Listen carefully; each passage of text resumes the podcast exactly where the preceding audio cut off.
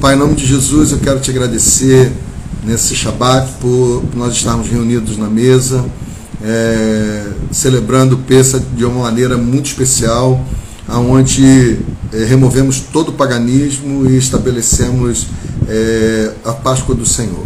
E essa Páscoa do Senhor, ela, ela é tão poderosa em nossas vidas porque ela é a porta de entrada para as demais festas e ela é a porta de entrada para algo novo na nossa vida, Pai. Então eu quero te agradecer pelo sacrifício do teu filho, pelo sangue nos umbrais da nossa vida e da nossa casa, pelo tempo de salvação e libertação que desfrutamos no Senhor. E que essa tarde seja e início de noite seja um dia de um tempo poderoso. Use Tairo, faça com que aquilo que o Senhor tem dado a ele como experiência no local, em Jerusalém, seja uma, um, um testemunho poderoso para nós nessa tarde. É assim que eu oro abençoando cada um, pedindo que haja liberdade em nosso espírito, na nossa alma, para desfrutarmos daquilo que o Senhor tem para nós nesse tempo, em nome de Jesus. Amém? Graça e paz, vou deixar de máscara aqui para ficar perto do Senhor aqui. Vamos, ah. vamos dar um exemplo. vamos causar polêmica. Shalom, ah, queridos. Mas não te conhece, cara. Poxa, tira. Não, deixa quieto, deixa quieto. Obrigado a todos aí pela, pela, por comparecer. Estou muito feliz de estar aqui com o meu apóstolo Ostra. A gente separou aqui é, não sei se dá para ver os preparativos aqui, daqui a pouco a gente vai se reunir para celebrar a Páscoa, a Páscoa como o rito judaico né, nos ensina.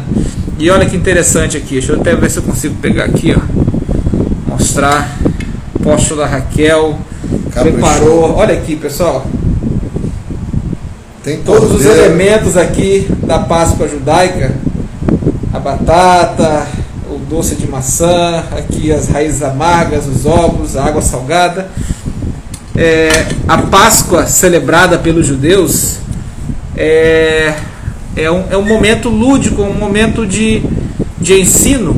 Né? A cultura judaica, a gente tem observado isso, apóstolo, como a cultura judaica ela é focada no ensino. Então, o objetivo do, do, do judeu é celebrar e ensinar às futuras gerações o costume, o ensino bíblico.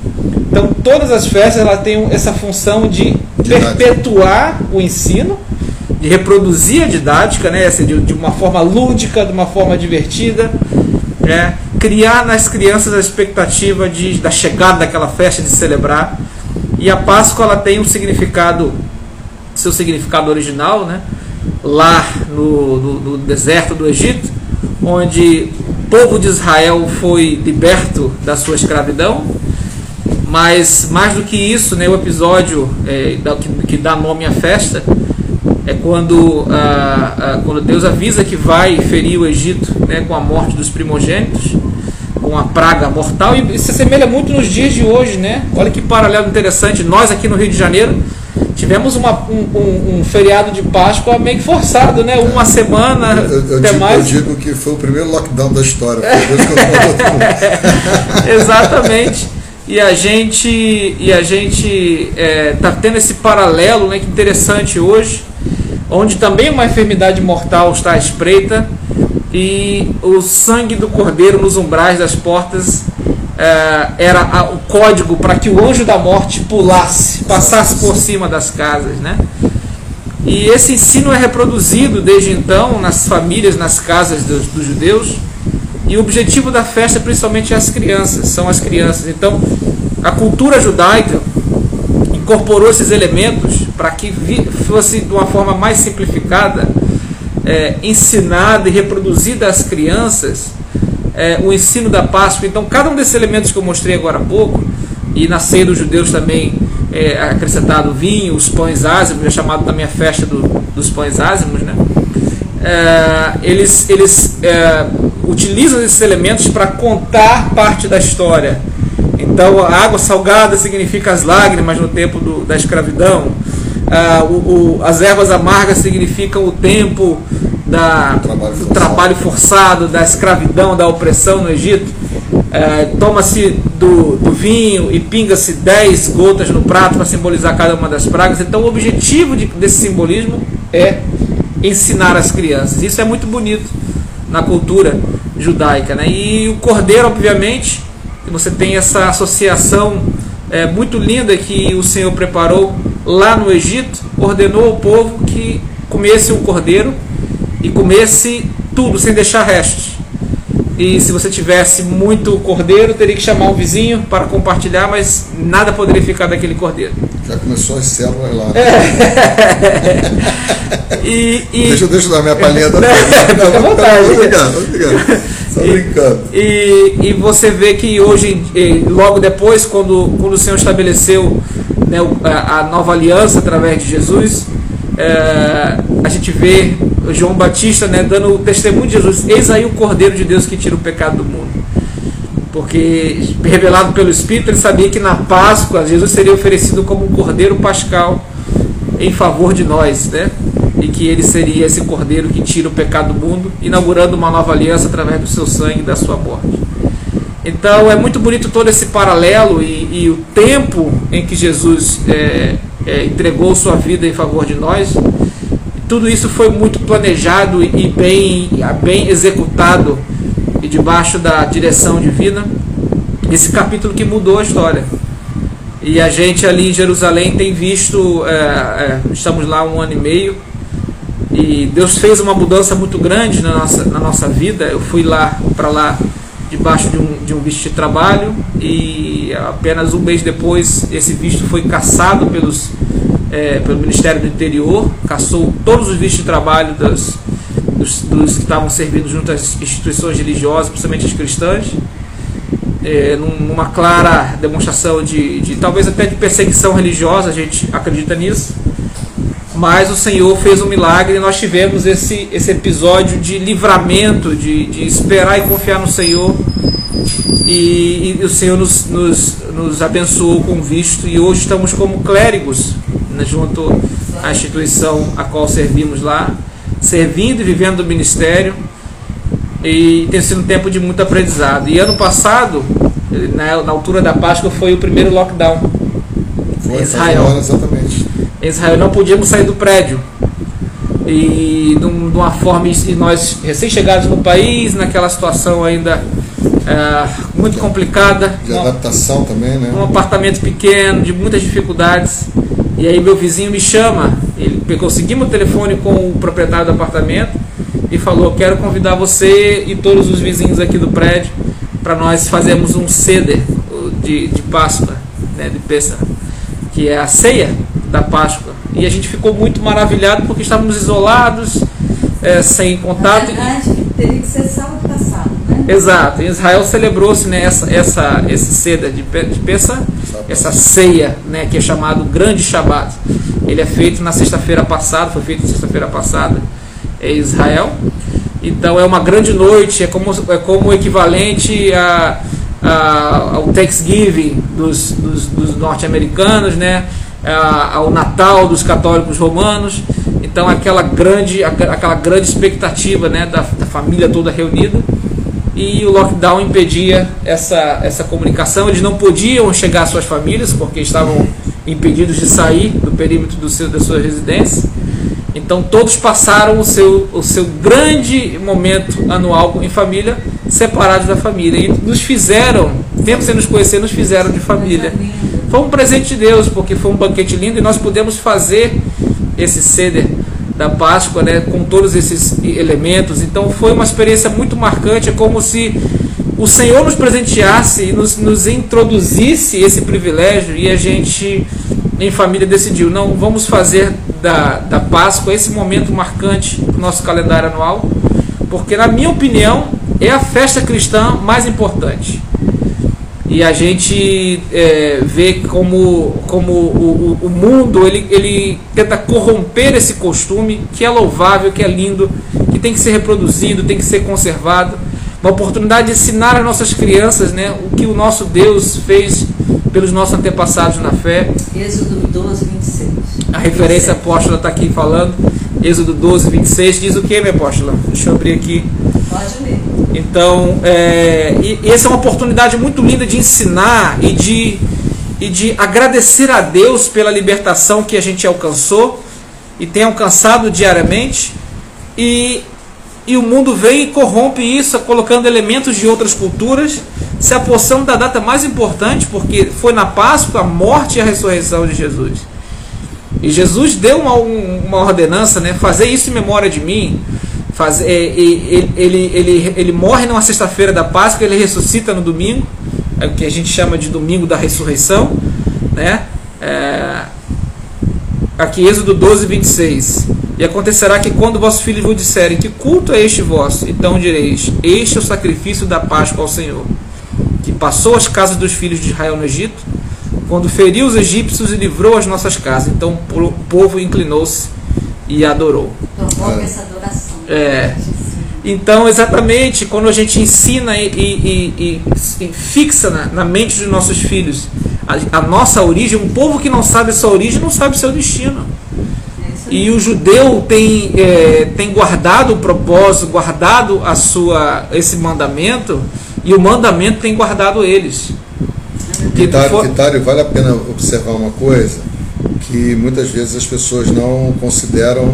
por ser a Páscoa judaica e a Páscoa cristã, como se a gente pudesse dissociar isso. Dissociou-se em função é, do, de, de, ter, de, ter, sido inserido o paganismo. Mas olha o que o apóstolo Paulo diz lá em 1 Coríntios capítulo 5, versículo 7.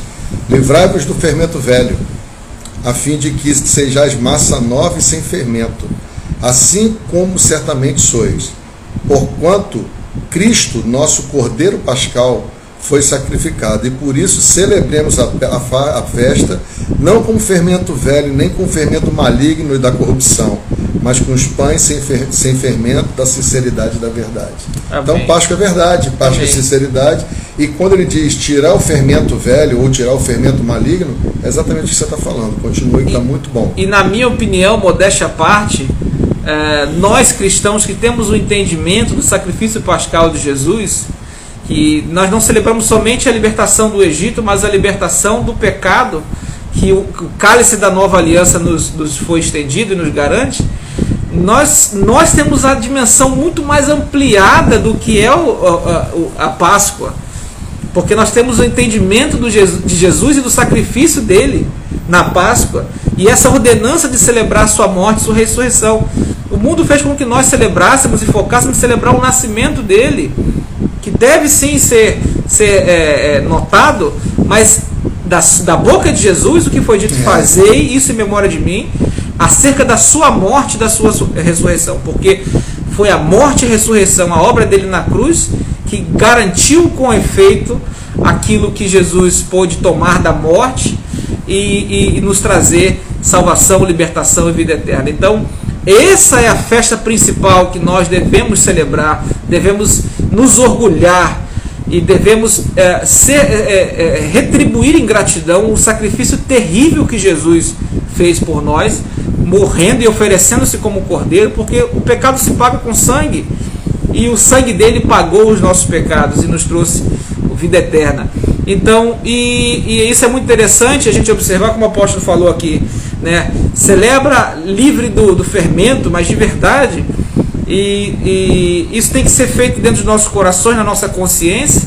E engraçado, o, o, o povo judeu não tem esse entendimento dessa dimensão messiânica e, e, transcendental que a Páscoa tem acerca do Messias. E eles focam nas coisas é, objetivas. Então você chega nessa época na, na Páscoa, no Facebook, nos grupos de, de, Facebook em Jerusalém, as pessoas desesperadas, olha, o cara quer limpar meu forno, não apareceu, por favor, alguém, alguém me socorre a limpar o forno.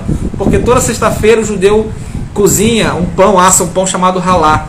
É um pão fermentado, é uma broa bonita, trançada. A aposta é, especialista. A aposta é especialista aqui em, em ralar, aqui, ela, ela faz isso muito bem. E pela probabilidade de cair algum pouquinho de massa com fermento no forno, na época da Páscoa, eles fazem uma limpeza no forno, na cozinha e na casa inteira. Então você vê móveis pelas ruas, exato. Então estão focados na coisa material, sabendo que nós sabemos, nós sabemos que Jesus falou: o que torna o homem puro não é o que entra na boca, mas é o que sai da boca.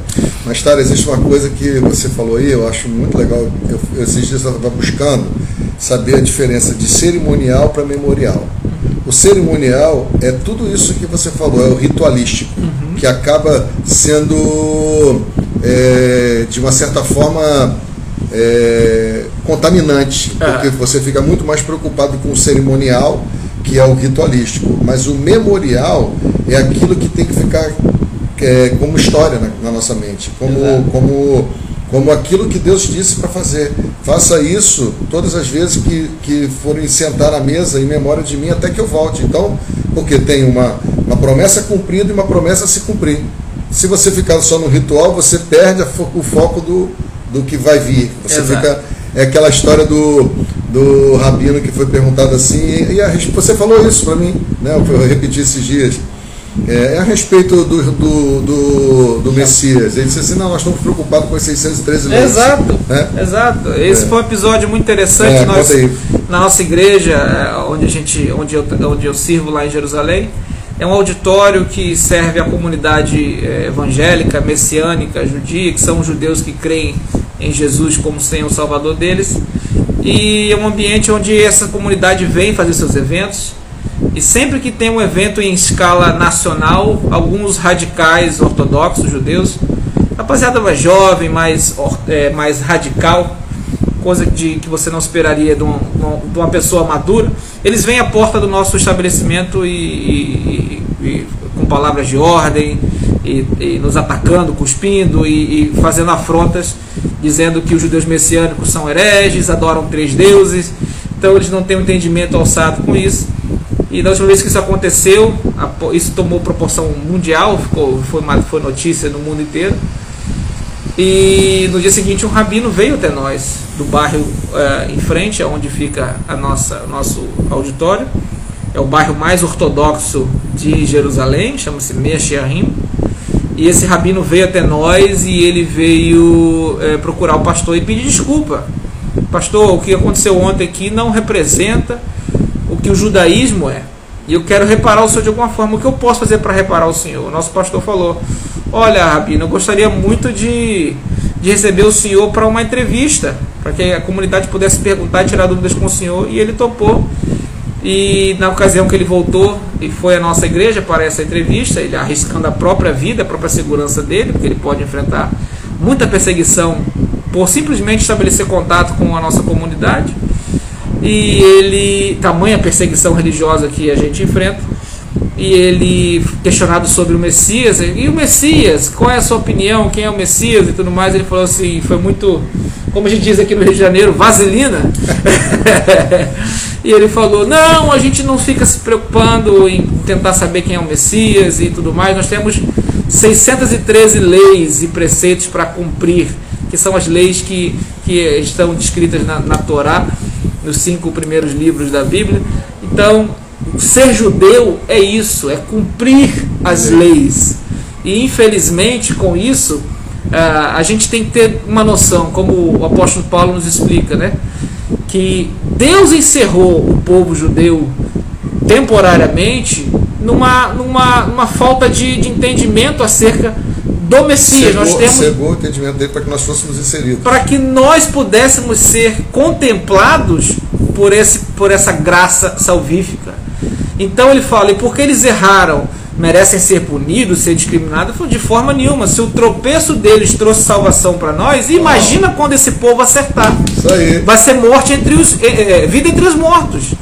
Então é, nós somos devedores ao povo judeu por nos terem emprestado, e, e, e Paulo define isso como nós sendo enxertados é. numa árvore a qual nós não pertencíamos. Jesus veio para eles. E Jesus falou isso várias vezes, né? E quantas vezes até sobre Jerusalém chorou, quantas vezes tentei te reunir Jerusalém? Como uma galinha junto os seus pintinhos debaixo das asas e você apedreja os profetas que são, que são enviados.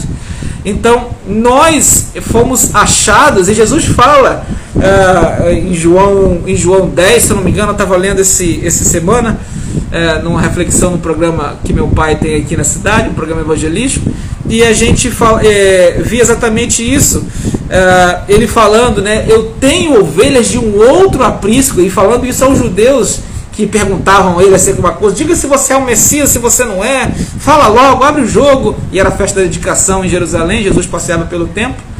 E aí ele fala: Eu tenho ovelhas de um outro aprisco. Então ele já sabia que aquele povo ali não iria recebê-lo.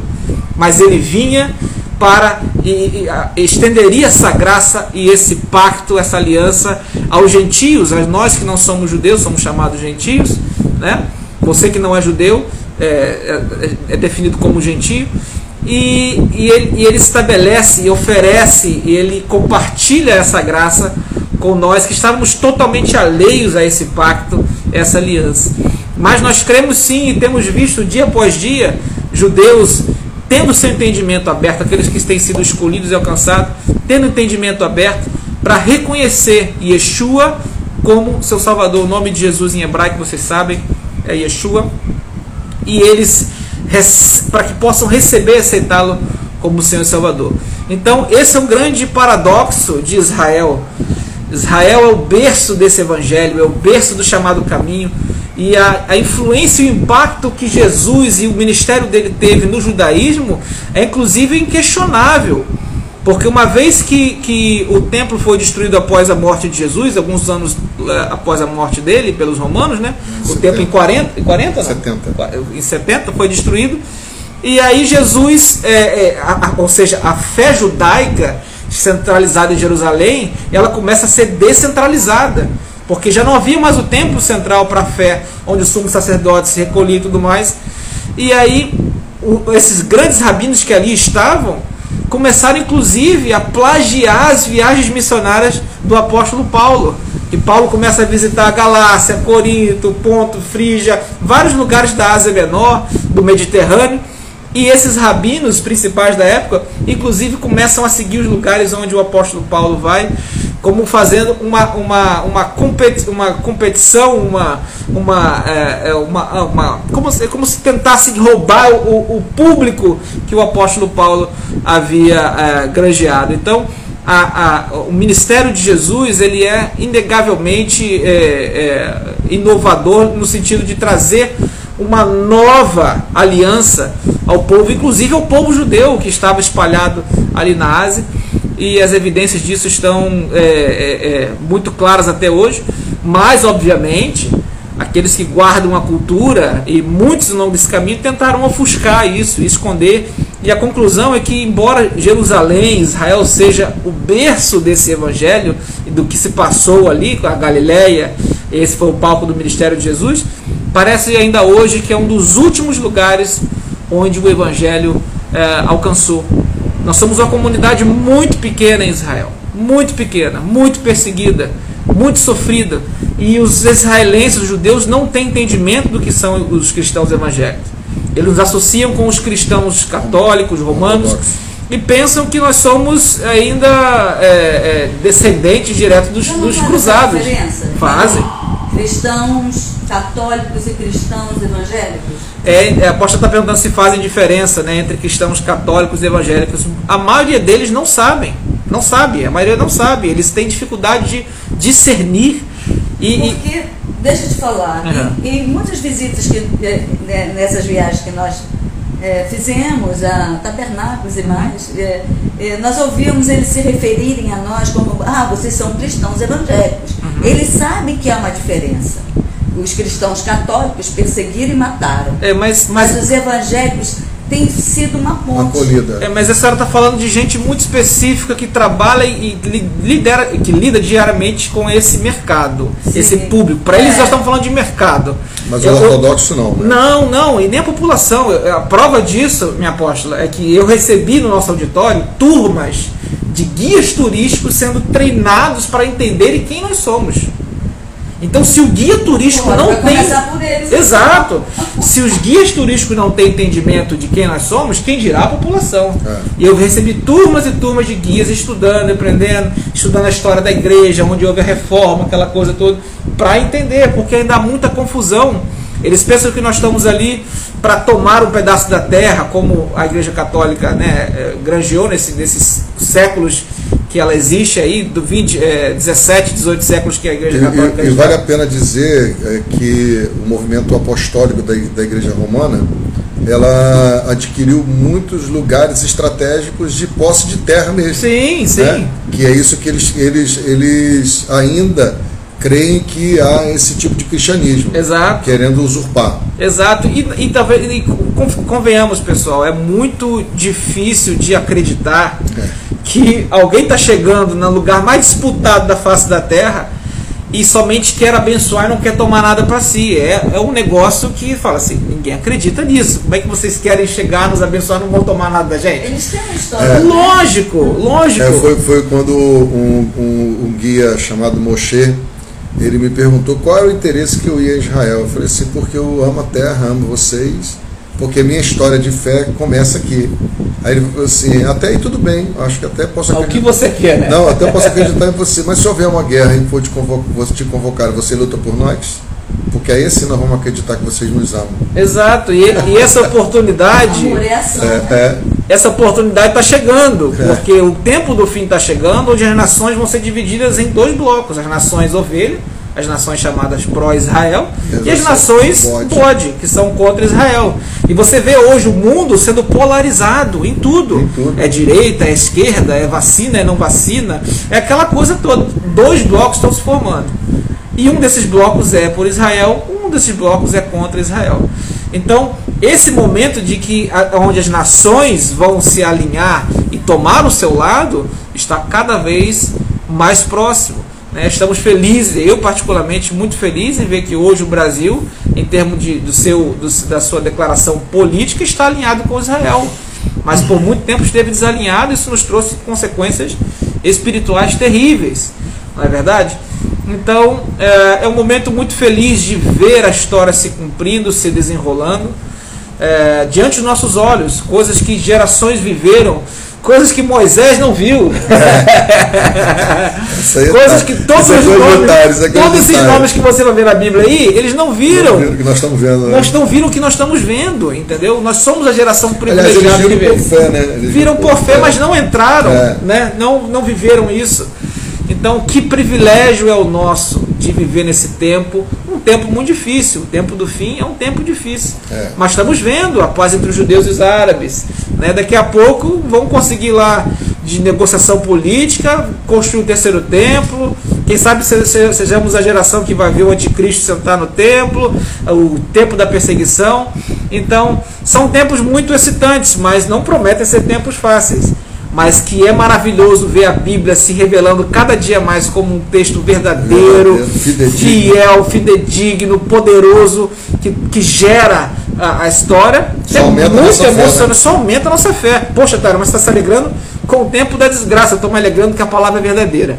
Se é- vai ser um tempo de dificuldade ou não, aí aprova o Senhor cada um louvar, louvar a Ele da, da forma que Ele bem quiser. Mas nós não temos medo, nós não devemos ter medo e nem estar muito apegado nessa vida aqui, porque aqui é- nós estamos só de passagem. O nosso alvo é a glória, é a presença dele. É, e por sinal, vale a pena até você falar de passagem, porque na verdade a, a Páscoa, Páscoa é pêssega a passagem. Eu estava falando hoje com uma pessoa que eu quero repetir aqui, que eu acho que vale a pena. Nós estamos preocupados com as pessoas que estão perdendo a sua vida em função do Covid.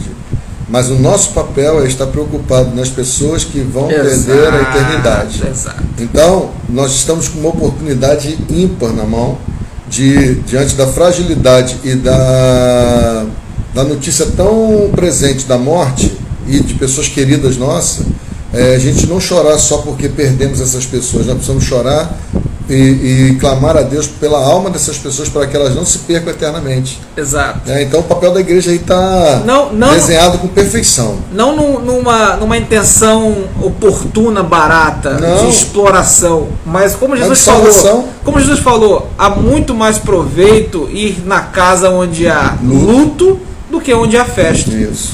E esse momento de luto, onde todas as casas do nosso Brasil estão enfrentando ou conhecendo alguém que está enfrentando luto, é sim, gente, um motivo para a gente refletir e saber que se nós tivermos no- na, na- na nossa porta da nossa casa, no nosso coração, na nossa vida, a marca do sangue do Cordeiro, essa, essa pandemia, essa praga maligna, ela vai passar por cima da nossa casa e ela não vai entrar.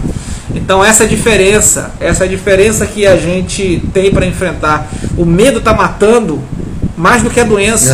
É. E, e o verdadeiro amor lança fora todo medo. E a gente não, não é o espírito de medo que nos foi dado. Né? A gente precisa ter essa coragem, enfrentar de cabeça erguida e olhando para o nosso alvo. Se você cristão acha que a sua vida se resume a esse corpo, esse corpinho lindo que Deus te deu, você está muito, muito equivocado e muito frustrado, porque é, a, a, sua vida é muito além disso. Você foi feito para viver para sempre. E cuidado para você, nesse seu tempo de vida aqui na Terra, não colocar isso em risco, não arriscar, não perder a sua salvação. Então, o nosso alvo é, se você é cristão, deveria ser passar a eternidade com Jesus e vivendo uma vida sempre disponível a fazer aquilo que ele lhe comissionou. E esse é meu voto para que você possa hoje lançar fora o medo e entender que riscos nós temos, é, viver é arriscado, é. mas a sua salvação não tem que estar em risco. Então vale a pena se apegar em Deus, buscá-lo, entender o seu propósito e servi-lo de acordo com isso. Eu tive esse entendimento e hoje eu fico muito agradecido em estar numa posição privilegiada no sentido de ver o que meu apóstolo me apontou e falou: Tairo, se você obedecer, se você cumprir o mandamento, se você for obediente, você vai chegar, você vai alcançar isso, isso, aquilo, outro. E eu dar um voto de confiança para o meu apóstolo e falar: vamos ver se ele tem razão no que está falando. E hoje eu cheguei e alcancei a glória de servir ao Senhor na Terra Santa, no lugar onde é o palco disso tudo. É. Então hoje eu tenho que dar, dar é, é, é, testemunho de que a palavra é verdadeira. E eu sou a prova disso. Não que eu seja exemplo, mas eu sou a prova de que a palavra ela é verdadeira para se cumprir. E a palavra e a obediência me levaram a lugares em que eu jamais imaginei é, viver e servir. É, mas eu posso dizer como pastor teu que você é modelo, né? Porque você é modelo na fé, você é modelo no trato com sua família, você é modelo no relacionamento com a igreja, você é modelo no relacionamento com as pessoas. Porque em todo tempo é aquilo que eu falo e continuo falando, né? As pessoas estão, a igreja está amedrontada, está dentro de casa, é, está é, intimidada, porém nós temos a palavra de vida eterna. Então, é, Páscoa nada mais é do que isso, é você abrir a é, pedir ao Espírito Santo para abrir a mente das pessoas de que elas estão na, diante da oportunidade de salvação e libertação. Isso. Que é Páscoa, né? E exatamente. E você esse modelo. Exatamente esse, essa oportunidade de confiar em Deus. Isso que é interessante. É. Imagina o que se passou na mente daquele povo, trancado nas suas casas e ouvindo pessoas morrendo e gritaria: morreu meu filho mais velho, morreu, morreu o animal, morreu o cachorro, morreu o, o, o boi. Então Imagina o estado de pavor que aquelas pessoas estavam naquela noite. Mas aqueles que confiaram e creram, acordaram e, e, e, e, colocaram na sua, na sua história um exemplo, uma noite incrível. Então, meu de voto. Salvação e libertação. Exatamente, meu voto é que você possa dizer: eu atravessei a pandemia, eu me apeguei com o Senhor, eu aprendi mais, eu sei quem o meu Senhor ele é por mim, ele pode fazer por mim, porque eu atravessei uma pandemia, eu enfrentei o medo, era, era palpável, era real, mas eu tomei a oportunidade e graças a Deus e graças ao Espírito Santo eu pude proceder da forma correta. Eu te garanto que nós já não somos os mesmos, mas quando terminarmos e superarmos essa pandemia, a nossa fé estará num outro nível. Amém, amém. Um outro nível. Imagina essa igreja eh, com entendimento aberto e ilimitado na, na confiança para com o Senhor acerca da sua própria saúde. É, é aquilo que o nosso hino tão lindamente fala: não teme quem te adora a própria morte. Eu acho que essa é a, a vocação do brasileiro. Nós devemos é, é, é, chamar isso à existência. Que nós precisamos viver uma vida sem medo. Porque a nossa vida é, é, aqui na Terra é muito curta. A nossa eternidade, o nome já explica por si só, é eterna. Então esse é o nosso alvo. E, e que vocês possam é, é convidar o Cordeiro para tomar sobre si as suas dores, tomar sobre si as suas enfermidades, entregando sua vida a Ele. Entregue sua vida ao Senhor, fala, Senhor, eu quero tomar posse dessa aliança salvífica. Eu quero reconhecer, eu quero declarar hoje, abro minha boca e falo, o Senhor Jesus é o meu Senhor. Eu creio que Yeshua é o meu Senhor, o meu Messias. E deixe o Cordeiro estender essas, essas as suas asas, né, como, como quem estende, como, como, como ele fala, Jesus falou, né, como uma galinha que estende as suas asas e encobre os seus pintinhos e ajunta, que, que a gente possa sentir essa proteção e, e, e, e, deixar que essa pandemia ela não entre na sua casa. Amém. Ela não entre na sua. Se você não crê que Deus tem poder para fazer infinitamente mais, agir de forma sobrenatural, Você precisa rever os seus conceitos com Deus. E um momento como esse é muito bom para te dar esse testemunho. Faça a sua parte. Faça a sua parte. É, como a palavra nos fala, entrega os seus caminhos ao Senhor, confia nele e o mais ele fará. Para que a gente possa sair dessa pandemia com a fé aumentada. Amém. Que não seja em vão, que não seja somente um momento de pavor, de terror, mas que seja um momento de treinamento, de resiliência. Eu tenho certeza que você que enfrentou essa pandemia buscando ao Senhor, hoje sua fé está aumentada. Porque não faltou pão, não faltou fé, não faltou força. Tem momentos que a gente balança, acha que vai sucumbir. Mas o Senhor dá o escape e cuida da gente. Hoje eu estou aqui, não imaginava que estaria aqui hoje em Araruama, onde o meu coração está plantado permanentemente. Eu vivi 12 anos em Manaus após é, sair daqui. E... Meu garoto, meu garoto. e sempre falo, meu coração está em Araruama, eu sou carioca da, da Gema, mas é, vivi em Araruama dos meus 9 aos meus 21 anos de idade. Aqui eu conheci é, a palavra da salvação, conheci, entreguei minha vida ao Senhor Jesus. É, no Ministério da Restauração, no MIR, que é fruto do trabalho daquele que viria a ser meu sogro, apóstolo Anselmo. Olha que coisa linda, né? Ele plantou uma igreja aqui, ganhou para si um genro e espero que tenha sido bom negócio para ele. Para mim foi excepcional, foi maravilhoso. Ser, ser. Eu amo aquele homem porque me deu a melhor parte que eu tenho, que é minha esposa. E, e enfim, minha ajudadora, minha namorada, que eu amo tanto, a Monique.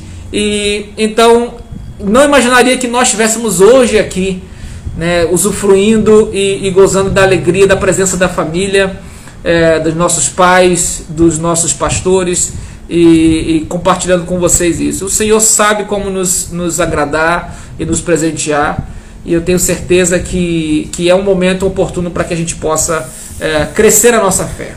Compartilhamento maravilhoso, né? De palavra, de testemunho de vida. E eu quero agradecer a cada um de vocês que estão aqui e dizer para vocês: aproveite esse tempo, se reúna em casa, já que você está reunido em casa em função de decretos, em função até de precaução da sua parte, de zelo. Não, não faça isso com medo, não, faça isso com maturidade, com consciência, é, com, com prevenção. Tá, está aqui de máscara aqui em casa e está vacinado também. Né? Mas o que eu quero deixar para vocês é que Páscoa é essa porta que o Senhor abriu né? e que é para todos aqueles que creem. Né? A palavra de Deus diz que todo aquele que crê em Jesus será salvo, pois com o coração se crê para a justiça, com a boca se faz confissão para a salvação, e todo aquele que invocar o nome de Jesus será salvo. E não será confundido. Então eu quero desejar feliz Páscoa para vocês. Quero dizer para você que é, a ferida que era nossa, a chaga que era nossa, é, ele levou na cruz, né? A palavra de Deus diz lá em Isaías que ele levou sobre si todas as nossas dores e enfermidades, o castigo que nos traz a paz estava sobre o Senhor, e pelas suas pisaduras e feridas nós fomos sarados. Então receba essa palavra. Quero dar boas notícias, né? Uma das boas notícias é que Júnior, é, Luiz Carlos Júnior Quintanilha já está em franca recuperação, saiu do quadro crítico, né? E infelizmente é, alguns que nós oramos foi uma senhora e um senhor faleceram mas nós estamos continuando a falar da palavra de salvação, continuando a apoiar as pessoas. Eu estimulo você a fazer o preventivo, o protocolo preventivo. Tem sido exitoso com as pessoas que eu tenho é, me comunicado com elas. E que você tenha um final de semana maravilhoso.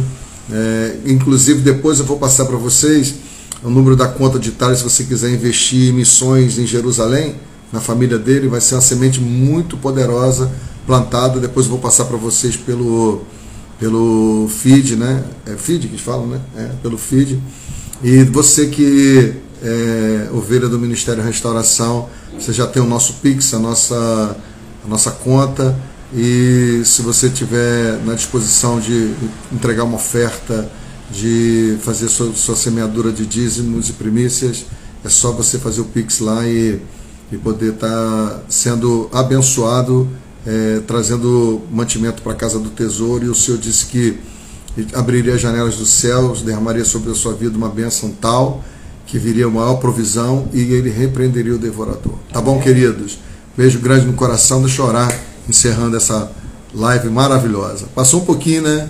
Passou. Pai, em nome de Jesus, eu quero te bem dizer, quero te agradecer pelo seu imenso amor por nós, que é, nos deu como um presente é, tremendo a salvação em Cristo Jesus, como, como é, algo dado pela graça mediante a fé. Isso não é esforço nosso, é presente do Senhor. Mas nós queremos valorizar esse presente e, e declarar nessa Páscoa que o Senhor é bem-vindo à nossa casa, que o Senhor é bem-vindo ao sentar à nossa mesa e é muito bom andar com o Senhor e viver essa comunhão em família. E quero te agradecer, Senhor, por cada um dos teus filhos que estão aqui nesse momento, compartilhando essa palavra com a gente. Obrigado, agradecer o Senhor pela vida de Tairo, por esse testemunho de permanência, de fidelidade ao Senhor, de maturidade com tão pouca idade. Eu, eu tenho presenciado e tenho ouvido de Tairo os, as lutas que ele passou junto com a sua família, Monique, as crianças, é, e o Senhor deu vitória a ele em tudo. E ele disse ontem na mesa uma coisa muito tremenda que ele não temia em momento algum que ele não seria provido pelo Senhor, porque Amém. ele é fiel ao Senhor. Amém. Isso é de certeza de quem nós temos crido, sabendo que ele é poderoso para guardar o nosso tesouro. Por isso eu quero abençoar a vida dele, da sua família, e te agradecer por esse tempo e abençoando a sua, a sua vida também e a sua família, em nome de Jesus. Amém? Amém? Beijo grande, gente. Depois vou deixar gravado aqui, tá? Beijão para vocês. Shabbat shalom. A Bíblia diz o meu rei é o rei dos judeus. Ele é o rei de Israel. Ele é o rei da justiça. Ele é o rei da história. Ele é o rei do céu. Ele é o rei da glória. Ele é o rei dos reis. Ele é o senhor dos senhores. Esse é o meu rei. Me pergunto se você o conhece. Meu rei é um rei soberano. Nenhum tipo de medida pode definir seu amor ilimitado. Ele é continuamente forte, inteiramente sincero, eternamente constante. Ele é imortavelmente gracioso, imperialmente poderoso, imparcialmente misericordioso. Você o conhece? Ele é o maior fenômeno que jamais cruzou o horizonte deste mundo. Ele é o Filho de Deus, ele é o Salvador do pecador, ele é a peça central da civilização, ele é incomparável, ele é único, ele é a ideia mais elevada em literatura. Ele é a mais alta personalidade em filosofia. Ele é a fundamental doutrina da verdadeira teologia. Ele é o único qualificado para ser um salvador totalmente suficiente. Me pergunto se você o conhece hoje. Ele supre força ao fraco, ele é disponível para o tentado e atribulado, ele se compadece e ele salva, ele endireita e sustenta, ele guarda e ele guia, ele cura o doente, ele purifica leprosos, ele perdoa pecadores, ele absolve devedores, ele liberta os cativos, ele defende o fraco, ele abençoa crianças, ele serve o infortunado, ele considera o idoso, ele recompensa o diligente, ele embeleza o humilde.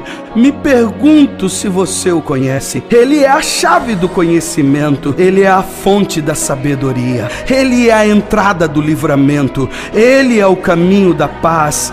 Ele é a rodovia da justiça, Ele é a estrada da santidade, Ele é o portal da glória.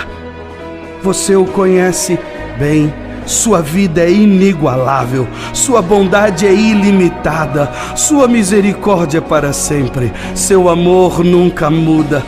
Sua palavra basta, sua graça é suficiente. O seu reino é reto, o seu jugo é suave e seu fardo é leve. Eu queria poder descrevê-lo a você. Ele é indescritível, ele é compreensível, ele é invencível, ele é irresistível. Bem, você não consegue tirá-lo de sua mente, você não pode soltá-lo de sua mão. Você não pode viver mais do que ele, você não pode viver sem ele. Bem, os fariseus não o suportaram mas descobriram que não poderiam pará-lo. Pilatos não pôde encontrar culpa alguma nele. Herodes não pôde matá-lo. Morte não pôde dominá-lo. E a sepultura não pôde retê-lo. Sim, esse é meu rei. Esse é meu rei.